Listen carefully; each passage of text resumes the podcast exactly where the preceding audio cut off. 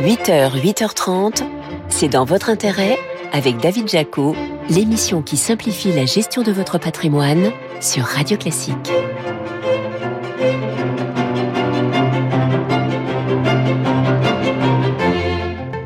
Bonjour, merci d'être là avec nous ce matin sur Radio Classique, nouveau numéro de C'est dans votre intérêt. Au programme de cette émission, on verra si la remontée des taux d'intérêt est enfin derrière nous. Et puis on parlera de la pierre papier qui permet d'investir dans l'immobilier tertiaire, les bureaux, les commerces, les cliniques ou les entrepôts.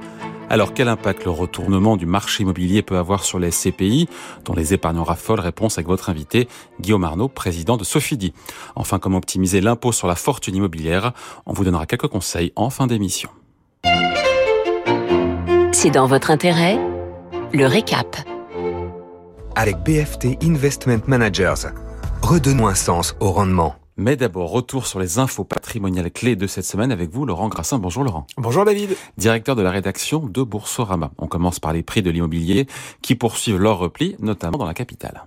On pouvait se demander si le phénomène n'était pas temporaire, mais il semble bien se pérenniser en mai. Le prix du mètre carré moyen dans la capitale a reculé de 5,1% sur un an, selon les indices meilleurs agents Les Échos, le quotidien qui nous précise même qu'il s'agit là d'un repli record depuis la crise financière de 2008. Eh oui, David. Bon, ça y est, on est passé sous les 10 000 euros du mètre carré. Ah, ah, ah, ah, pas si vite. Non, pas encore. On est à 10 000 82 euros du mètre carré. C'est précis. J'imagine que le phénomène ne concerne pas que Paris. Non, mais il touche surtout les grandes métropoles qui accusent les baisses les plus fortes et rapides. En comparaison, le prix moyen du mètre carré en France affiche lui encore une progression de 1,7% sur un an. Les prix de l'immobilier qui baissent, mais le rendement du livret A, lui, pourrait encore grimper. On en a déjà parlé la semaine dernière ici, là, Laurent. Ah, mais je pense que ce feuilleton va nous tenir en haleine jusqu'à l'été. J'expliquais la semaine dernière, vous avez raison, qu'une hausse était mathématiquement logique, en août même qu'elle suscitait des oppositions. Je ne vais pas vous refaire la chronique, vous l'écouterez en replay. Alors c'est quoi la nouveauté cette semaine? Bruno Le Maire qui a évoqué le sujet cette semaine au micro de France Info. Et que nous dit le ministre de l'économie? Ma première responsabilité, c'est de protéger l'épargne des Français, surtout dans cette période de crise. C'est extrêmement important si jamais la conclusion de la formule est du gouverneur de la Banque de France, c'est que comme l'inflation est très élevée, il faut continuer à augmenter la rémunération du livret A, je suivrai la recommandation du gouverneur. Bon, il n'a pas vraiment répondu, le ministre. Hein. C'est un peu une façon de refiler la patate chaude, tout ça. Hein. Ben voilà, tout à fait. La suite au prochain épisode. En tout cas, une chose est sûre, c'est que l'attractivité du livret A, elle inspire aussi les escrocs. David, j'ai un bon plan là. Un livret qui va vous rapporter 5, 6% sans risque. Ça, vous, ça vous intéresse? Bah Bien sûr, tu m'étonnes, ça m'intéresse. Dis donc là, euh, vous seriez pas en train de m'arnaquer Bah, bon réflexe, bravo. Et si je vous ai tendu ce piège, c'est pour les besoins de l'exemple. C'est parce que c'est l'arnaque qui pullule en ce moment sur Internet. Près de 336 nouveaux sites frauduleux proposant, eh bien, justement, principalement des faux livrets, même si on retrouve bien sûr euh, des crédits, des services de paiement. Ils ont été ajoutés à la liste noire de l'autorité de contrôle prudentiel et de résolution, la CPR, au premier trimestre. 35% de plus quand même que l'an dernier. Oui, et c'est à ce moment précis qu'on répète notre règle d'or inlassablement. Allez-y. Retenez ce mantra rendement attrayant et sécurité du capital, ce n'est pas possible. Pensez-y avant de laisser vos coordonnées sur une pub un peu trop aguichante sur Internet, même si elle semble émaner d'un établissement fiable. Une fois sur deux, les escrocs, bah oui, usurpent l'identité d'une entreprise connue ou d'un intermédiaire financier ayant pignon sur rue. Voilà, attention donc à qui vous donne des conseils, même si c'est un influenceur à la mode, et ce n'est pas Bruno Le Maire, encore lui, qui dira le contraire. Ah, il est fâché, notre ministre, hein, contre ces nouvelles stars du numérique qui, entre deux tranches de vie, vous conseillent des crèmes, des gadgets high-tech, mais aussi, bah oui, des formations au trading, voire carrément des produits financiers.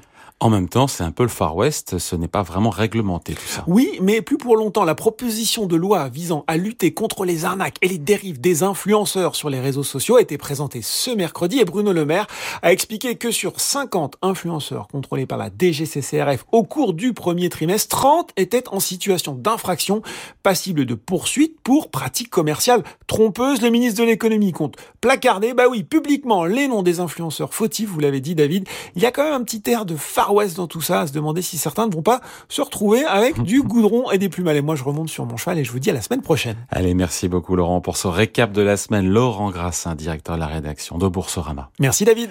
Allez, cette question à présent, les hausses de taux d'intérêt sont-elles désormais derrière nous? C'est dans votre intérêt La question à un milliard de dollars. Après une semaine marquée par deux réunions monétaires de la Fed puis de la BCE, on sent que les deux plus grandes banques centrales de la planète s'approchent de la fin de leur cycle de resserrement monétaire. Bonjour John Plassa. Bonjour. Spécialiste en investissement de Mirabeau. On commence par la Fed qui, après avoir relevé de 25 points de base ses taux, on a compris, laisse ouverte la porte d'une pause pour les prochains mois. Oui, tout à fait, mais ce qu'il faut rappeler, c'est que c'est quand même la dixième augmentation euh, des taux de 25 points de base ou de 50 points de base depuis euh, le déclenchement de ce cycle en 2022. Donc on est dans une situation où effectivement on commence, la Réserve fédérale américaine commence à voir les effets de cette hausse sur l'économie réelle et des effets bien évidemment négatifs. Ouais, euh, la Fed qui a infligé euh, 5 points de hausse encore une fois des taux d'intérêt. Donc pour vous c'est normal cette pause, elle est logique, il faut observer les effets, vous l'avez dit de ce durcissement euh, sur l'économie réelle parce qu'il faut le rappeler ça reste quand même le cycle de resserrement monétaire euh, peut-être l'un ou le plus violent de ces 40 dernières années. Oui, tout à fait. Et ce qu'il faut surtout rappeler, c'est que lorsqu'on regarde les effets dont on parlait sur l'économie réelle, il y en a plusieurs. Les premières euh, sont euh, bien évidemment euh, les conditions sur les prêts hypothécaires qui ont fortement monté. Donc là, on voit qu'il y a une décélération sur l'immobilier, sur le secteur de l'immobilier américain. Après, on voit que la croissance globale aux États-Unis est en décélération. Et la dernière des choses, c'est que on a vu qu'il pouvait y avoir des effets secondaires qui avaient des impacts notamment sur les banques et les banques régionales américaines qui, euh, on l'a vu ces dernières semaines, eh bien connaissaient un mouvement avec de nombreuses faillites qui étaient dues notamment euh, à ces hausses de taux, ce resserrement violent du cycle monétaire euh, de la Réserve fédérale américaine. Et on l'a encore vu cette semaine avec une quatrième banque régionale américaine en difficulté, la Pacific West Bank. Tout à fait, et euh, on voit que ce n'est certainement pas fini parce qu'il faut rappeler ici ce qu'on oublie souvent, c'est que les petites et moyennes banques, ce qu'on appelle les banques régionales américaines, sont réellement le poumon de l'économie américaine, puisque, euh, par exemple, euh, elle représente 80% des prêts immobiliers commerciaux aux États-Unis, donc largement plus que les grandes banques américaines, et que ici, lorsqu'on parle d'immobilier, bah, évidemment, on pense aux taux, on pense aux taux hypothécaires, et donc ici, c'est certainement pas fini, et la Réserve fédérale américaine a compris qu'en continuant, si elle devait continuer à relever ses taux, eh bien, il pourrait y avoir un problème encore plus grand sur ce type de banque. Les hausses de taux qui ont produit leurs effets aux États-Unis, mais qui n'ont pas produit tous leurs effets encore. Hein. Non, bien évidemment, parce que lorsque vous avez une inflation aux États-Unis euh, qui est proche de 5%, vous n'êtes pas encore au but euh, de la Réserve fédérale américaine, au mandat de la Réserve fédérale américaine qui est de 2%. On est presque trois fois plus élevé et selon les estimations, on ne devrait pas retourner en dessous de ces 2% avant au moins 2025. Donc, c'est-à-dire, c'est encore un long chemin et c'est pour cette raison que la Réserve fédérale américaine va, si elle avait euh, commencé sa pause, va garder ses taux à ce niveau pendant beaucoup plus longtemps que ne l'escompte aujourd'hui le consensus. Oui, avec une récession qui menace, John, aux États-Unis, une activité qui a freiné fort au premier trimestre, une croissance divisée par deux en trois mois, 1%, 1,1% pour être précis au premier trimestre. Donc une activité qui devrait faiblir dans les mois à venir et, euh, et calmer encore une fois l'inflation. Tout à fait. Et on estime, on attend que les États-Unis rentrent en récession cette fin d'année, donc aient une croissance négative durant deux trimestres consécutifs, au moins en cette fin d'année, qui est due bien évidemment à la hausse des prix, à la hausse des taux et puis euh, au fait que euh, lorsqu'on regarde les résultats des entreprises, on voit que euh, on a une décélération notamment dans les nouvelles commandes et ça ça va se traduire par une récession normalement aux États-Unis en cette fin d'année. Donc les relèvements de taux aux États-Unis, c'est fini a priori. On est en mode pause, même si Jérôme Powell ne l'a pas dit stricto sensu.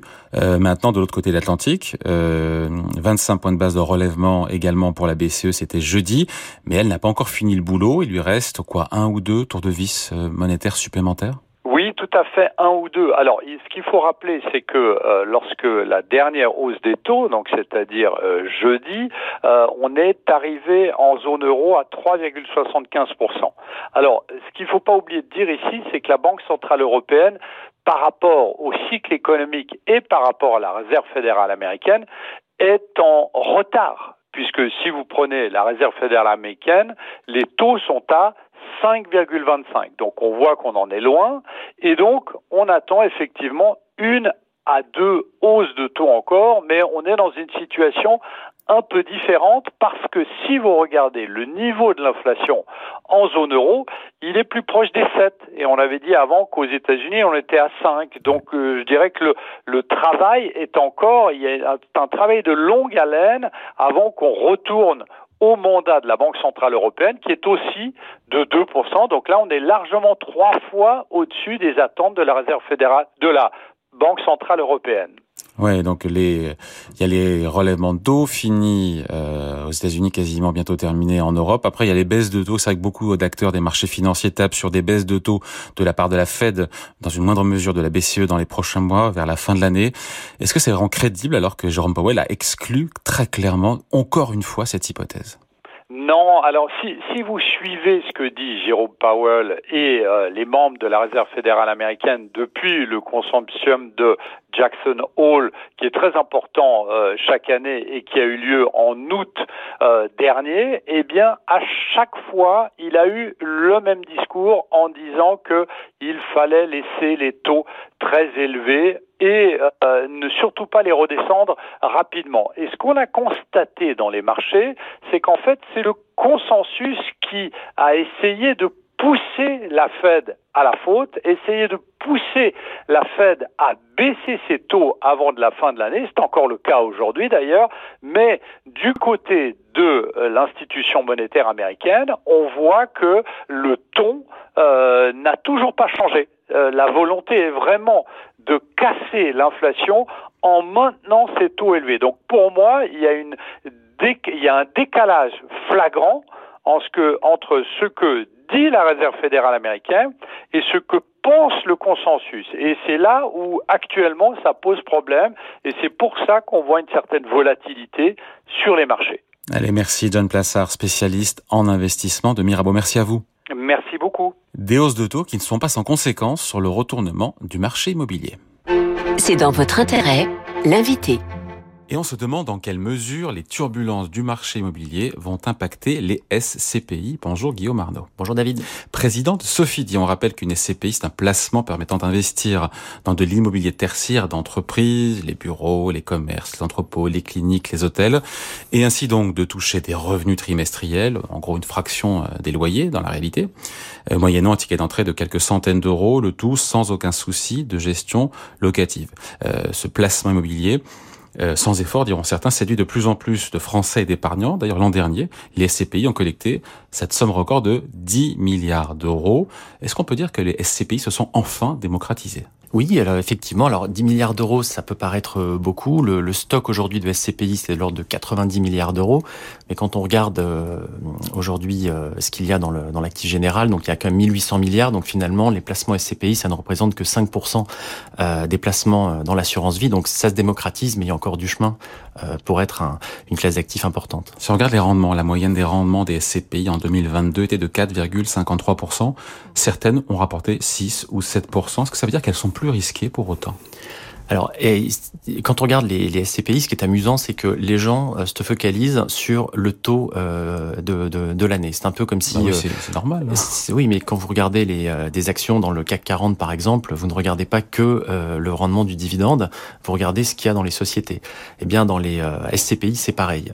il y a des SCPI très différentes, vous l'avez dit, il y a des SCPI de bureau, des SCPI de santé, il y a des SCPI qui ont un peu plus de risques que d'autres, embarqués, qui peuvent mettre un peu plus d'effet de, donc euh, s'endetter un peu plus. Et donc effectivement, vous pouvez avoir des SCPI avec un meilleur rendement euh, ou des SCPI avec des rendements un peu plus père de famille. Et donc souvent, les SCPI avec plus de rendement euh, sont un peu plus risqués, mais vous avez aussi des, des, très bonnes SCPI avec des bons rendements. Il faut regarder ce qu'il y a dans le moteur. Alors cette semaine, France SCPI nous a dit que sur les trois premiers mois de l'année, les SCPI ont affiché un rendement moyen en repli, 4,15% contre 4,53% en 2022, c'est une moyenne. Est-ce qu'il y a un passage à vide ou est-ce qu'on vit un changement de, de régime pour les performances des CPI cette année, dans les prochaines années Alors, je, je crois que ce taux, donc c'est un, c'est le taux du premier trimestre. Donc, en, en général, euh, les sociétés de gestion sont un peu prudentes et, et servent en début d'année euh, un, un, taux trimestriel un peu plus faible et normalement, en général, euh, un taux trimestriel un peu plus élevé en fin d'année. Et donc, globalement, on n'en tire aucune conclusion. Oui, c'est assez difficile en fait euh, de, de, de tirer des conclusions. Moi, je, je, pense que globalement, le marché de la SCPI cette année, en termes de rendement, ne devrait pas ne devrait pas forcément bouger, voire même peut-être être à la hausse, parce que ce que les gens oublient, euh, c'est que dans cet immobilier tertiaire, euh, un des points qui est important, c'est que vous avez des, des rendements, des loyers, qui sont en partie indexés à l'inflation. Et donc l'inflation a plutôt un effet donc positif euh, sur euh, les loyers et donc normalement sur les rendements des SCPI. Sauf quand les clients locataires demandent à renégocier. Effectivement. Alors ça c'est un, euh, c'est bien sûr c'est un c'est un sujet, mais c'est en fait c'est toujours le, le, même sujet avec euh, avec l'inflation. C'est est-ce que votre immobilier a la capacité de transmettre l'inflation? Mmh. Et c'est le fameux pricing power des euh, des Anglais. Est-ce que vous avez la capacité à transmettre la hausse de prix? C'est aujourd'hui euh, sur les loyers. C'est le cas sur les baux, euh, puisque mais en fin de bail, effectivement, est-ce que votre bien, et on revient euh, au mantra de l'immobilier, l'emplacement, l'emplacement, l'emplacement, si vous avez un bon emplacement, vous trouverez toujours un locataire qui aura lui peut-être, je prends des sociétés du luxe, cette capacité à transmettre l'inflation dans ses produits, et donc il prendra l'inflation dans ses loyers. Donc en... les bureaux premium, les commerces premium, eux, peuvent, Exactement. sont en capacité à transmettre cette inflation à leurs clients locataires. Tout à fait. Mais à l'inverse, vous avez évidemment des peut-être des, des, bureaux un peu moins bien placés en deuxième couronne, où là, bah, vous n'avez pas forcément cette capacité à transmettre l'inflation, et c'est là où effectivement vous pouvez avoir des déconvenus en fin de bail, où bah, vous allez être obligé de, de revenir à un, à un loyer plus faible beaucoup d'articles de presse qui mentionnent les risques autour des SCPI qui ont performé, qui ont traversé les crises, euh, crises sanitaires ou autres. Euh, il y a cette remontée brutale, on l'a évoqué, des, des taux d'intérêt. Est-ce que quand même les nuages s'accumulent ou pas dans le ciel des SCPI alors, euh, c'est vrai que la SCPI, c'est un, c'est un produit qui a quand même 60 ans et qui a montré une, une, très belle résistance euh, à travers euh, la plupart des crises qu'on a connues euh, ces, ces, ces, ces 60 dernières années. Donc, bien sûr qu'il y a des risques dans les SCPI. L'immobilier, ce n'est pas garanti. Euh, vous pouvez avoir de l'immobilier qui baisse. Hein. Vous avez vu là, le, on, on évoque les baisses du, du, du, marché résidentiel parisien. Alors, on parle de baisse de quelques pourcents. Euh, donc, effectivement, l'immobilier n'est pas garanti. En revanche, quand vous rentrez dans l'immobilier, ça je pense que c'est important, c'est pour le long terme et c'est pour du rendement à long terme.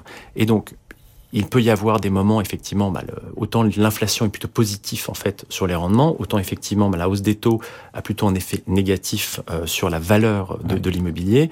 Mais quand vous achetez une SCPI, vous êtes là sur du rendement à long terme. Donc en fait, moi je suis pas tellement inquiet par cette cette phase de stabilisation des prix, éventuellement baisse sur le résidentiel, mais hausse du prix des bureaux euh, à Paris. Euh, globalement, j'ai envie de dire, je ne vois pas de, de, de, vrais problèmes structurels. On parle de hausse des taux, mais aujourd'hui, euh, l'État français euh, s'endette encore à, à 2,8%. Donc, euh, je, je, pense plutôt qu'on revient... On était à zéro il y a un an et quelques. Exactement, mais quelle est la normalité? Moi, je pense que finalement, des taux entre 2,5 et 3,5, c'est plutôt une zone normale. L'argent ne doit pas être gratuit. Donc, je pense qu'on sort d'une phase où il y a eu un, un, dopage en fait avec ces, ces, baisses de taux. Donc il y a cet effet un petit peu, j'ai envie de dire, gueule de bois après euh, après la fête. Mais tant qu'on reste dans cette zone, moi je, je, reste confiant que sur cette classe d'actifs, euh, à moyen terme, euh, on aura encore de euh, de beaux rendements. Ouais. Mais à court terme, il y a ce risque que les prix des parts baissent cette année, puisque l'immobilier, en tout cas résidentiel, s'est retourné et que l'immobilier de bureau souffre. Alors, euh, le, le, le, régulateur euh, a mis en place un, un, un mécanisme euh, où en fait, euh, tant que la, la, la, la, baisse de la valeur de l'immobilier n'excède pas 10%, que ça soit à la hausse ou à la baisse, la société de gestion a la possibilité de, de, de laisser la valeur de la part euh, dans cette fourchette. Aujourd'hui, bon, je regarde factuellement chez, chez Sophie l'année dernière, nos, nos, nos, expertises de nos, nos milliers de, de bureaux en moyenne ont été entre moins 1 et plus 0,5%. Donc j'ai envie de dire, aujourd'hui c'est quand même assez, assez stable, mais à l'intérieur, vous avez effectivement des baisses importantes. Je pense notamment à l'immobilier de bureau dans les pays anglo-saxons, en Irlande, en Angleterre, mais on a encore vu des hausses sur, sur l'immobilier parisien. Aujourd'hui, vous cherchez un bureau dans le fameux quartier central des affaires dans le 8e arrondissement, c'est très difficile et les loyers sont de plus en plus chers. Bon, et donc vous êtes convaincu que les CPI vont traverser sans dommage ce retournement immobilier, ou est-ce qu'il y a ce risque quand même d'y avoir de la casse chez certains acteurs? Oui, alors je, je pense qu'il faut pas, enfin, euh, il faut pas se, se, voiler la face. Il pourra y avoir euh, des, euh, des, des, problèmes, éventuellement des problèmes de liquidité sur sur certaines SCPI. Donc c'est-à-dire que euh, vous allez devoir attendre un peu plus pour sortir de certaines SCPI. Bon, mais, je reste globalement confiant sur cette sur cette classe d'actifs. Mais, attention, euh, euh, ne jamais oublier que euh bah, l'immobilier bouge et je pense que malheureusement certaines personnes ont cru que les SCPI étaient complètement exemptes des, des mouvements des, des marchés. Ça n'est pas le cas. Mais globalement, si vous l'apportez à long terme, et c'est bien le contrat qu'on a avec nos clients, euh, ça reste un placement de bon père de famille. Je pense que ça reste un placement de bon père de famille et qui a toute sa place dans une allocation diversifiée. Ouais, avec un rendement peut-être 2023 qui serait aussi bon que 2022. Oui, tout à fait. Possiblement. Oui. On en reparlera. Merci à vous, Guillaume Arnaud, le président de Sofiti. Merci. Merci beaucoup. Alors, comment alléger son impôt sur la fortune immobilière? Réponse maintenant. C'est dans votre intérêt. On ne vous impose rien. Le nombre de foyers qui payent l'IFI a fortement augmenté en 2022. Les recettes de l'impôt sur la fortune immobilière qui ont augmenté de 10% l'an dernier. Maître Jérôme Barré, bonjour. Bonjour David. Avocat associé au sein du cabinet Yards. Déjà, quels sont les biens qui entrent dans le champ de l'IFI, de l'impôt sur la fortune immobilière?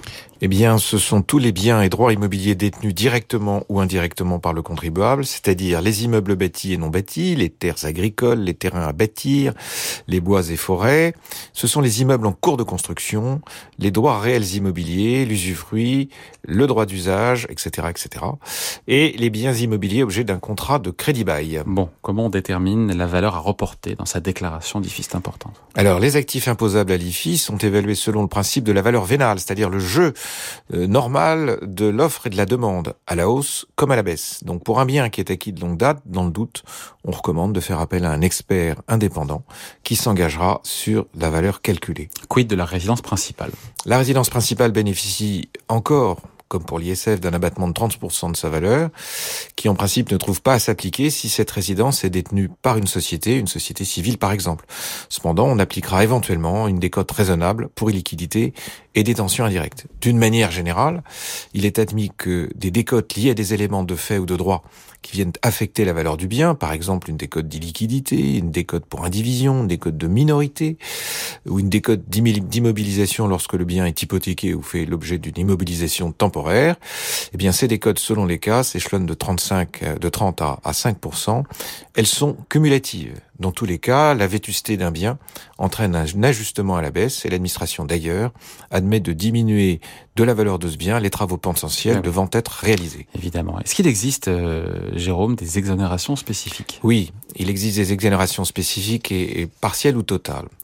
Euh, les biens, par exemple, comme les bois et forêts, sont soumis à, qui sont soumis à un plan simple de gestion, euh, supportent un abattement en valeur de 75%. La même chose pour les biens ruraux qui sont loués à long terme, les parts de groupements fonciers agricoles, de groupements fonciers viticoles, ou les terres un peu plus rares qui sont en nomenclature Natura 2000 assorties d'une convention. Certains biens immobiliers, eux, sont totalement exonérés s'ils sont affectés à une activité opérationnelle, c'est-à-dire qu'ils sont nécessaires ou utiles pour l'activité opérationnelle, qu'ils soient détenus en direct ou au travers d'une société. Quels sont les risques pour le contribuable qui aurait la mauvaise idée de sous-évaluer ses actifs Eh bien, sous-évaluer ses actifs, c'est faire un appel au gablou, David. Vous risquez un rehaussement de valeur entraînant un complément d'IFI assorti d'intérêt de retard, 0,20% par mois de retard. Donc l'administration va utiliser une méthode dite par comparaison à partir de la base bien, qui est fournie notamment par les notaires, qui regroupe l'ensemble des transactions immobilières du territoire. Si un bien est minoré, l'administration peut revenir en arrière trois ans plus l'année en cours. Si un bien oublié, le délai, cette fois-ci, est de six ans plus l'année en cours. Avec tous les éléments dont elle dispose, l'administration a intensifié ses contrôles et on l'a vu sur les déclarations immobilières. Bon, il y a l'actif, mais aussi le, le, passif. On peut déduire, j'imagine, les dettes. Hein. Oui, sont déductibles par principe les dettes qui ont été engagées, contractées pour acquérir un bien ou pour tout type de travaux visant à améliorer ou le réhabiliter. D'ailleurs, l'administration a dressé une liste de ces dépenses autorisées. S'agissant des dépenses afférentes à la résidence principale, elles sont déductibles pour leur montant total, sans toutefois pouvoir excéder la valeur imposable de la résidence principale, soit 70% de la valeur vénale réelle. Est-ce que certains actifs sont euh, exclus ou, ou, limités? Et oui, le législateur a modifié ce qui se passait pour l'ISF. Donc les emprunts in fine, c'est-à-dire ceux que l'on paie à la fin, sont traités comme s'ils étaient amortissables. Donc euh, on limite par année en fonction de la durée de détention. Les comptes courants d'associés sont déductibles s'ils n'ont pas été contractés dans un but euh, purement, principalement fiscal, c'est-à-dire diminuer l'exposition à l'IFI. Alors c'était une paix des braves, notamment pour les étrangers qui acquéraient sur la Riviera des maisons au travers de société civile. Enfin, les prêts familiaux entre époux partenaires de Pax et enfants mineurs sont exclus. Bon, un petit coup de pouce pour réduire, pour alléger le montant de l'impôt dû. Jusqu'à la limite du dépôt de la déclaration, vous pouvez souscrire, verser un don à une œuvre permettant d'imputer 75% du don sur le montant de l'impôt. Bon, enfin rappelez-nous la, la bonne attitude à adopter. La bonne attitude. On n'oublie pas d'actifs taxables, même mineurs. On ne sous-évalue pas ses biens comme des sauvages. Si l'on estime qu'un bien est sous-évalué, on réajuste régulièrement sa valeur. On traite minutieusement ses passifs et on conserve précieusement leurs justificatifs. C'est parti. Voilà, on y va. Merci, maître Jérôme Barré, avocat associé au sein du cabinet Gardes. Merci. Merci, David. Voilà, c'est dans votre intérêt, c'est fini pour aujourd'hui. Émission à réécouter en podcast sur radioclassique.fr et sur vos plateformes habituelles. Je vous retrouve dimanche prochain. En attendant, la musique revient avec votre week-end Radio Classique présenté par leur maison.